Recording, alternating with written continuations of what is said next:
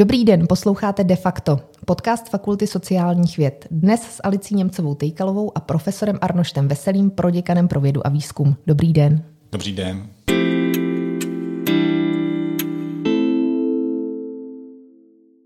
Vy jste na Fakultě sociálních věd strávil celé svoje studium, potom docentura, profesura, teď proděkan pro vědu a výzkum. Co je na Fakultě sociálních věd tak zásadního, že jste na ní setrval, i když jste měl tolik možností jít někam jinam? Tak je pravda, že už jsem tady 30 let. V roce 1993 jsem nastoupil jako student, ale myslím si, že ty faktory byly pokaže trošku jiný. Ale bez sporu celou tu, celou tu dobu to byly lidé. Já jsem měl možnost eh, potkat lidi, jako byl profesor Petrusek, profesor Musil, profesor Sojka, pak eh, mnoho z nich vlastně bylo mých kolegů, a, takže po každé vlastně do dneška to jsou pochopitelně ty lidé, kteří mě drží a teďka už i studenti. Říká se, že kdo učí na vysoké škole, tak mentálně nestárne. Podepsal byste to? Tak určitě, jak už jsem říkal, vlastně to, co mě tak nějakým způsobem pořád omladňuje, jsou ty studenti. A pokud jsem na něco pišný, tak to jsou právě studenti. Vždycky mě těší a mám velkou radost, když se zlepšují, když je vidím, když eh, někam přijdu na ministerstvo a oni říkají, jak máme skvělé studenty, jestli ještě nemám nějakého studenta, že by okamžitě zaměstnali. Ale pochopitelně to, jak, jak, jak žijí, jakým způsobem přemýšlejí, a já třeba 20 let už vedu jeden stejný kurz a je strašně zajímavé pozorovat, jak se třeba mění témata, jakým způsobem začínají jinak eh, přemýšlet, jak přemýšlejí jinak. Každá generace trošku jinak, tak eh, bez sporu eh, je to strašně zajímavý a určitě to člověka nějakým způsobem drží mentálně zdravým a mentálně mladým. Co se týče právě spolupráce s praxí, vy se specializujete právě na veřejnou sociální politiku. Jak náročné je veřejné politiky vytvářet a potom jak zásadní je vlastně je nějakým způsobem aplikovat a přimět politiky, aby je aplikovali? Tak náročné to je, ale já se dovolím ještě trošku jako odbočit. Možná řeknu, že mě to vlastně nikdy moc nebavilo. Já jsem nastoupil na fakultu a chtěl jsem dělat sociologii a být ten tvrdý vědec a když jsem spíš směřoval k nějakým exaktním vědám po vzoru mého tatínka, který vlastně studoval jadernou fyziku nebo pak je informatikem. A ta sociologie byla takovým jako dobrým, dobrým kompromisem mezi, že tam ještě nějaká matematika, statistika a zároveň ty sociální vědy, které mě hrozně bavily. Ale politologie mě tenkrát vůbec nebavila, musím říct, že to byl zrovna obor z těch na fakultě pěstovaných, který mě nebavil a vlastně byla trošku shodou okolností, že jsem se dostal k veřejné sociální politice, kterou tady vlastně založil profesor Potůček, který přivezl ze zahraničí z Ameriky tak e, to byla trošku shodou okolností, že měli zrovna grant, e, kde jsem vlastně nějakým způsobem našel uplatnění, ale byla to skutečně jako náhoda. A teďka k té vaší otázce, teprve postupně jsem vlastně začínal jako procházet tou krásou toho, jak je to vlastně strašně zajímavé, jak výzkumně, tak, tak e, vlastně prakticky a že je zajímavé nejenom být jako ten tvrdý akademik, kdy teda studujeme ty svoje data, ale kdy máme vlastně možnost skutečně něco nějakým způsobem ovlivňovat, hmm. ale ovlivňovat na základě nějakých třeba dat, poznatků, zkušeností. Takže vlastně co na tom teda fascinující je to, že krásně se tam propojuje ta teorie veřejné politiky, která je na první pohled složitá. My tam zkoumáme různé teorie, jakým způsobem třeba proč některé politiky jsou implementovány, jiné nejsou a když člověk potom jako je v té praxi, tak to krásně vidí, že opravdu něco funguje, něco nefunguje, ale tak.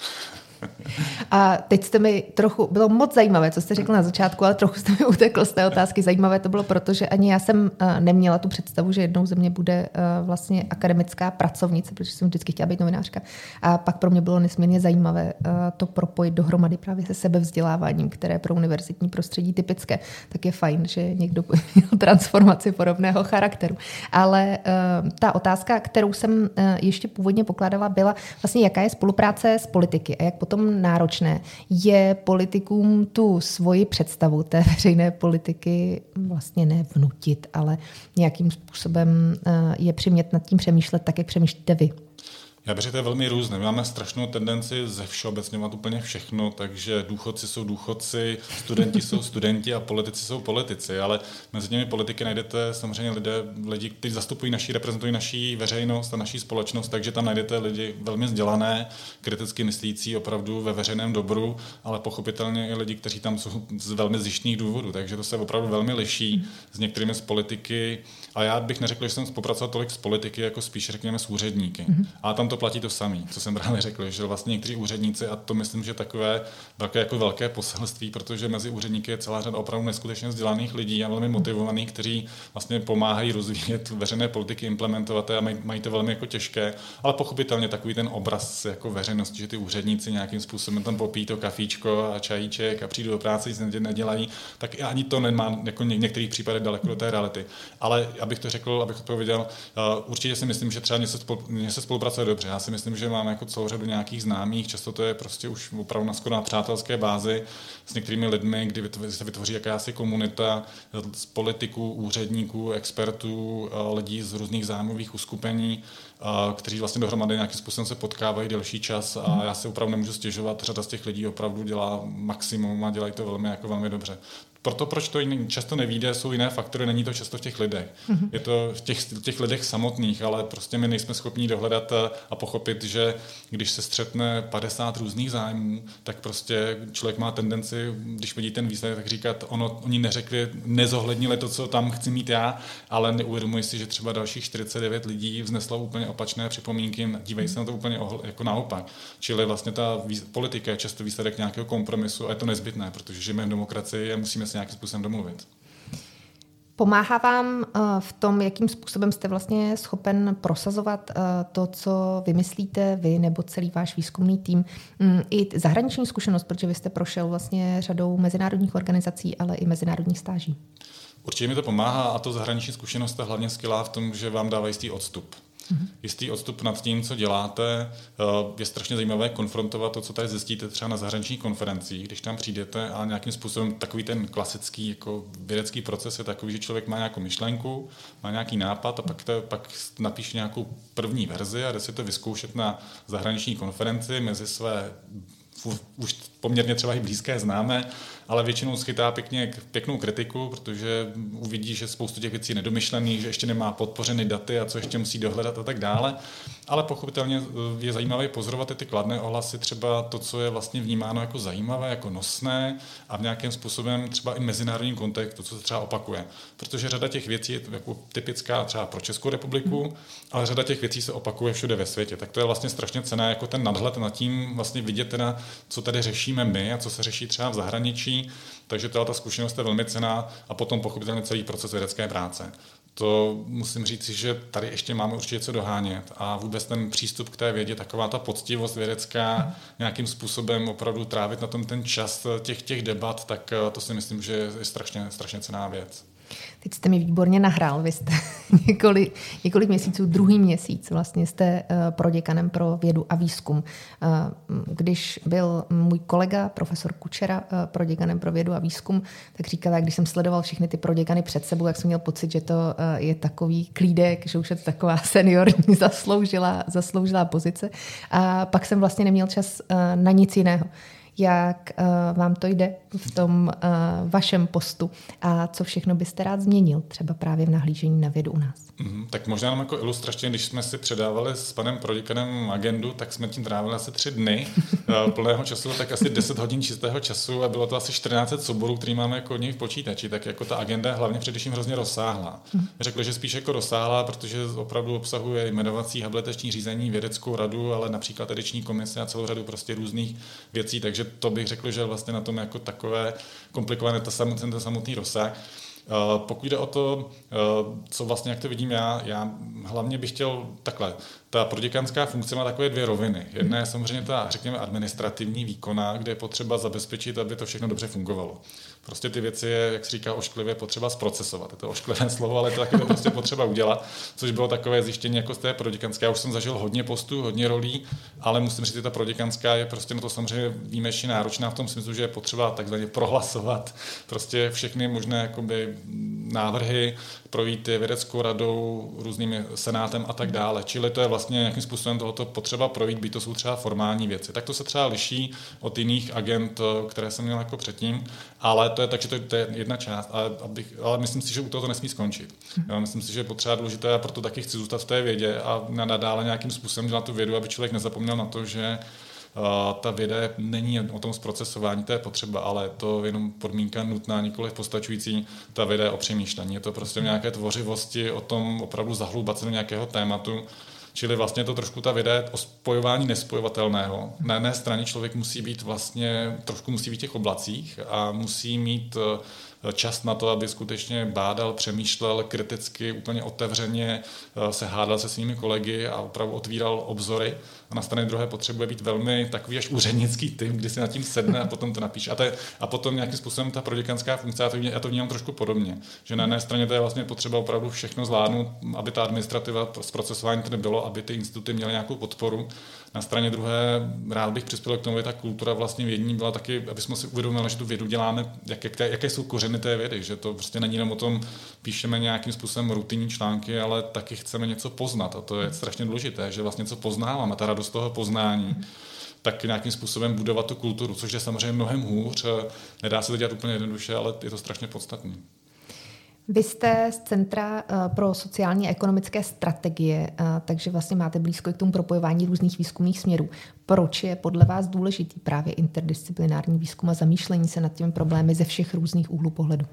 Tak ono ty problémy nerespektují hranice, jak my se vytvoříme jako výzkumníci. Ty problémy se prostě vznikají v té praxi a když se podíváme na příklad nějakého sociálního vyloučení nebo problém vzdálenostních nerovností, tak tam máte ty aspekty, kde se propojuje politika, ekonomie, sociologie a celá řada různých vědních disciplín a to, že my to tak nějak jako škatulkujeme na, na, u nás jako ve vědních oblastech, to je jako hezká věc pro nás, my to potřebujeme.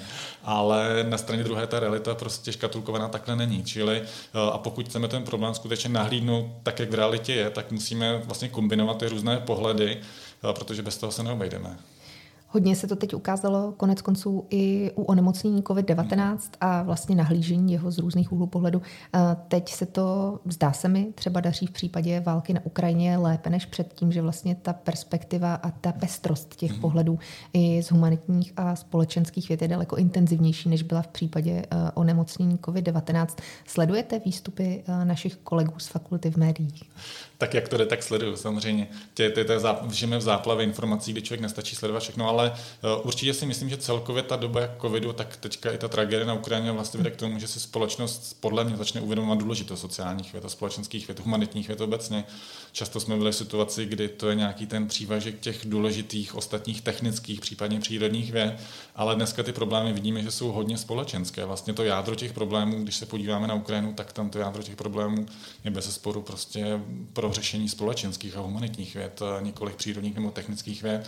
Čili určitě to vede k tomu, že doufám aspoň, že bude vlastně vidět i společnost, veřejnost tomu, že ty, že ty obory jsou strašně důležité a pochopitelně není náhodou, že čím dál tím více vlastně akademici z těchto oborů se teďka objeví v veřejném prostoru. Když jste mluvil na začátku, no teď souvisí i s vaší poslední odpovědí o tom, eh, že jste si vlastně prošel takovou cestou eh, od toho, chtěl bych studovat něco exaktního, až po to, že tedy opravdu jsem, na, eh, jsem společensko-vědní odborník.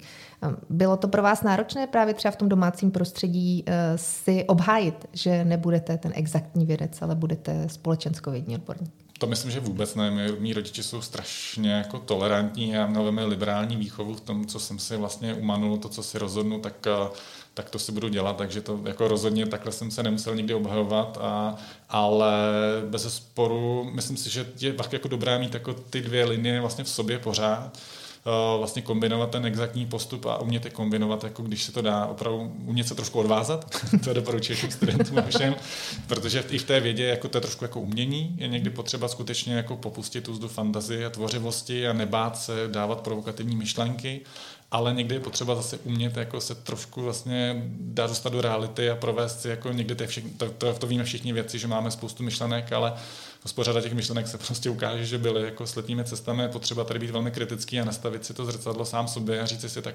tak tohle bylo, znělo hezky, hezká myšlenka, teďka se nám to stalo trošku v gačeru, když jsem měl hezké myšlenky, ale ty data bohužel tak, nebo tak prostě ne, ta realita je trošku někde jinde. To je mimochodem asi jedna z nejzásadnějších věcí a souvisí i s tou poctivostí, o které jste mluvil. Já neznám nic horšího, na druhé straně ty cesty nemůžou být všechny vlastně pozitivní a dopředu, než když se vám stane, že máte jiné představy, než jak pak výjdou vlastně ta výzkumná data, ale právě si myslím, že jsme si moc zvykli na to, že všechny cesty jsou ty, které vedou k tomu publikování pozitivnímu, ale prostě někdy člověk musí hold stahnout se dozadu a zase znovu přemyslet vlastně to, k čemu dospěl. Protože to tak není vlastně fakticky. Ale vnímáte taky ten tlak vlastně na to, aby vám ve vědě prostě všechno musí nějak vít a kolegové se sám budou dohadovat, že to přece musí nějak vít, ale ono to někdy prostě neví. Ten tlak tady je, dokonce je velký tlak vlastně na tom publikovat pouze pozitivní výsledky a to je vlastně velké neštěstí, když máte třeba jako výzkum nebo neštěstí v uvozovkách, vlastně když to nevíde, ale ono to opravdu nemusí vít. Máte nějakou hypotézu, my jsme teďka měli jako nějaké hypotézy výzkumné, které se zdaly jako teoreticky docela podložené, teoreticky zajímavé, ale v těch datech to prostě není. A potom samozřejmě takové výsledky se publikují špatně, protože mhm. vlastně musíte říct si, teda nám to nevyšlo, nebo nám to vyšlo velmi slabě, ten vliv tam není, nějaký tam je, ale vlastně ne tak, aby to bylo tak robustní a tak silné, aby to mohlo otevírat první stránky novin, jak je to vlastně úžasné nové zjištění.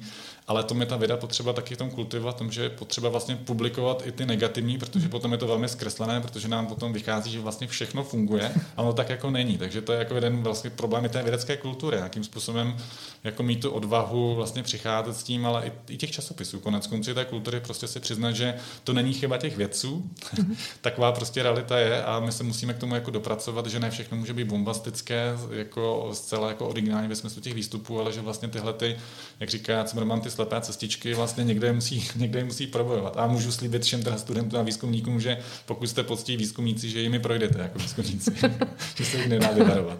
Může to souviset právě ten tlak na to, že eh, ty výsledky by měly být pozitivní i vlastně s tím srovnáním těch exaktních věd, protože v exaktních vědách je to normální. Když eh, vyvíjíte lék na rakovinu, tak je x generací vlastně různých odborníků, kteří prostě s tím lékem nepřijdou logicky, protože to prostě není možné, ale právě vyeliminují vlastně ta řešení, která nevedou k cíli. Není to tak, že my právě u těch uh, našich věd, které bývají někdy nazývány jako softvědy, máme pak takový větší pocit odpovědnosti, že nám prostě něco musí být, když už nám na to dali peníze? Asi jo, asi určitě máme jako tendenci nějakým způsobem více prokazovat, že jsme užiteční, než, než, než ty lékařské třeba obory. Musíme pořád dokazovat, že jsme něco zajímavého jako objevili, protože když něco neobjíme, tak to zní ještě zkoumají triviální téma a ještě, ještě nic nezjistí, tak to asi nezní, nezní jako úplně, úplně skvělé využití veřejných peněz, ale, ale na druhou stranu ještě k tomu srovnání vlastně těch věd uh, mě vždycky hrozně zlobí takový ten, taková ta představa, že můžeme postupovat strašně mechanicky. Mm-hmm. Vždycky do těch grantových žádostí, když se rozdělí na kvartály Q1, Q2, Q3, kdy co vymyslím v jakém kvartálu, tak to je prostě velké nepochopení toho, jak ta věda, jak ten výzkum, mm-hmm. jak, jak, jakým způsobem probíhá. Mm-hmm. Ale na druhou stranu musím říct, že to jako chápu, protože zase jsme byli v době, v nějakých těch 90. letech, kdy si někteří vlastně tehdejší kolegové třeba mysleli, že věda se dělá tak, že skutečně jako jdu do té práce a tak dělám tu vědu, že se zapnu ten počítač a bez toho, že musí mít nějaké výstupy, nějaké výsledky. Takže my jako chápu, že jsme se museli projít určitým jako obdobím toho vykazování, toho, že teda zatím musí být nějaké ty výsledky, ale měl by, měl by to být o těch výsledcích, o tom, že jsme prošli tu cestu, že ta, ta cesta byla pod, poctivá, že jsme schopní transparentně říct, co jsme dělali, co jsme zjistili, zdůvodnit si to, argumentovat, k čemu to je a nikoliv o tom, že teda máme 50 různých výstupů, třeba i nekvalitních, ale mm. prostě je to kvantita a splnili jsme přesně jeden kvartál a druhý kvartál taky podle, přesně podle zadání. Vy máte za sebou uh, strategii vlastně vzdělávání pro, uh, nebo vzdělávací politiky České republiky vlastně do roku 2030. Uh, vedl jste skupinu, která ji připravovala. Hmm. Jak se vám daří, nebo jak máte pocit, že se daří naplňovat ty základní teze, vlastně, které jste stanovili a případně co českému školství chybí? Mm-hmm. To je hodně široká otázka. v několika větách to dostávám od novinářů často. Co? Máte půl minuty na to, abyste řekli, co, co je Tady půl minuty nemáte, tady máte kolik minut chcete. co je s českým vzdělávacím systémem špatně. já si myslím, že tak, co bych řekl, jako, že je vlastně novinka té strategie, mm-hmm. především to, že jsme od počátku říkali, že nejde o to něco vymyslet, ale něco realizovat. Mm-hmm. Čili vlastně v té strategii nejsou zase až tak převratné věci, ale od počátku jsme tlačili na to, aby to bylo nějakým způsobem převedeno nějaké realizační fáze, aby to nezůstalo u nějakých zase hezkých slov jako ty mhm. předchozí strategie. Kdybych měl říct prostě jednu věc, která se nám nedaří dlouhodobě, tak je to určitě snižování nějakých nerovností přístupu ke vzdělání. Mm-hmm. Je to věc, kterou už tady s kolegy říkáme 20 let, pořád ukazujeme různé výzkumy, ale pořád nějakým způsobem, myslím si, že ani veřejnost to nepřijela, ani ta politická elita o tom, že vlastně je to problém, je to, je to, my jsme země s malými, relativně malými sociálními rozdíly a přesto vlastně ty rozdíly v přístupu ke vzdělání z nějakého sociálních nerovností jsou poměrně vysoké. Čili nedává to tolik smyslu, jako hmm. vlastně pro vidět takové nerovnosti přístupu ke vzdělání a to si myslím, že v tom ještě máme jako nějakým způsobem dlouhou cestu, tak to byl jeden z těch cílů také té strategie. A ta druhá věc je taky dobře známá. Je to to, že na, přestože se školy proměňují, tak pořád ještě hodně memorujeme, ještě hodně pořád biflujeme, ještě to není pořád o těch kompetencích a gramotnostech, ale více, daleko více o tom něco se naučit a pak nějakým způsobem to zopakovat. A zároveň uh, není problém taky v tom, že tam, kde už se přechází třeba na projektovou výuku, tak právě proto, že ta dosavadní zkušenost je spíš memorování, tak zase ta projektová výuka není tak dobře, řekněme, implementovaná, protože vlastně vyučující ani si neumí poradit vlastně s tím, jak uh, to jak projektově děti učit. To je jako velmi dobrá poznámka. Já vlastně s tím trošku boju, protože se cítím i tak jako progresivnější a rád bych to školství někam posunul. Na straně druhé vždycky jako jsem opatrný jako v těch velkých jako tezích, velkých návrzích na tu změnu. Protože my víme i z výzkumu, že vlastně on strašně dlouho trvá, pokud člověk má zvyknout na nějakou jako, jako lepší způsob výuky. Mm-hmm. Není to tak, že řekneme těm kantorům naivně, že je, se zveme někam na nějaké odpoledne, řekneme takhle učte a oni se to naučí a od zítřka už budou učit skvěle tu matematiku nebo tu češtinu. Takhle to prostě nefunguje funguje. Ono jakékoliv ty strategie člověk než je zvládne dobře, a známe to jako pedagogové, jak se dlouho učíme, naučit trošku lépe učit, tak uh, nějakým způsobem trvá dlouho, takže já jako se domnívám, že je prostě důležité třeba, i když to není tak efektivní, nejefektivnější metoda, tak když ji děláte dobře, tak je to pořád lepší, než se snažíte udělat nějaké strašně progresivní metody. Byly třeba jako projektové vyučování třeba není úplně extrémně jako, pro, jako řekněme, ta nejdovější, nejprogresivnější metoda, ale bez zesporu řekněme, že to je trošku progresivnější metoda než nějaké klasické předávání poznatků, ale pokud to děláte nějakým způsobem jenom proto, aby se to dělalo, tak to radši dělejte tradičním způsobem výuky, když to trošku zjednoduší. Ne, dokážu si to představit, protože uh, mám možnost vlastně srovnávat i um, studenty stejně jako vy, vlastně, kteří přichází z různých škol a někde vidíte, že uh, ty progresivnější metody se podařilo velmi dobře aplikovat a někde naopak vlastně um, dí, uh, ty studenty um, v podstatě upozadili a, a jejich kompetence nerozvinuli dostatečným způsobem, že je to uh, zajímavé, že klasicky platí, že když dva dělají to tež, není to, není to vždycky nutně to tež a myslím si, že u nás ten uh, konzervativní přístup k výuce je tak zakořeněný, že pro některé lidi je opravdu problém vlastně je měnit. Tam ta další generace vyučujících bude určitě eh, jiná a postupně se to zlepší. Mm, tím, co eh, v poslední době eh, konec konců i ovlivňuje životy dětí a žáků, jsou nadcházející přijímačky na střední školy. Vím, že víceletá gymnázia jsou jedním z témat, kterým jste se taky věnovali. Co byste s víceletými gymnázií udělali? To je taková velká trvalka naší vzdělávací politiky. Ono to rozhodnutí vlastně znovu zavést více ta gymnázia, původně aspoň ta idea byla taková skutečně, aby to bylo pro ty žáky, kteří jsou nadprůměrně šikovní, nadprůměrně, řekněme, nadaní, ale to se potom nějakým způsobem jako rozplynulo, ta centrální idea, ale je to teďka spíš závod o to, kdo na to víc investuje, vynaloží více peněz, více času, trošku zjednodušu, ale, ale trošku záměrně. Eh, tím vlastně je to více o rodičích. V té páté třídě zvlášť je to prostě především o rodičích, nikoli o těch žácích tu, v tu chvíli. Ještě není to, tolik možné vlastně oddělit eh, nebo nějakým způsobem rozlišit, co je nějaký přirozený talent a co je vlastně vůle rodičů a investice rodičů. Čili právě tam vznikají ty, ty, ty nespravedlnosti, že se spíš vlastně na těch více, více tak zůstávají ty eh, žáci nebo ty děti těch rodičů, kteří jsou vzdělaní, bohatší a mají vlastně možnost a čas a vlastně motivaci nějakým způsobem ty děti podporovat. Čili eh, zároveň víme dlouhodobě, že ta neochota vlastně nějaké redukci nebo dokonce zrušení je velká. Takže asi nezbývá právě, mluvil jsem o těch kompromisech, tak hledat ty kompromisy a znovu taky znovu si myslím, že není úplně dobré ze dne na den ty věci rušit. To uh, vždycky potom vede více jako negativitám nebo ne, více negativním důsledkům, než, než ty věci nějak promyslet. Čili za mě, já si myslím, že je potřeba opravdu ve, reálně jako zvažovat uh, redukci omezení těch těch gymnází, počtu přijímaných těch žáků a naopak třeba rozšířit počty těch, řekněme, čtyřletých gymnází, tak, aby vlastně všichni, kdo, ne všichni, ale kdo mají základní potenciál tam studovat, tak aby tak mohli činit. Určitě pak jsou uh, i děti uh, připravenější na to uh, studovat. Já jsem sama uh, z jednoho z prvních ročníků víceletých gymnází, tedy ještě sedmiletého.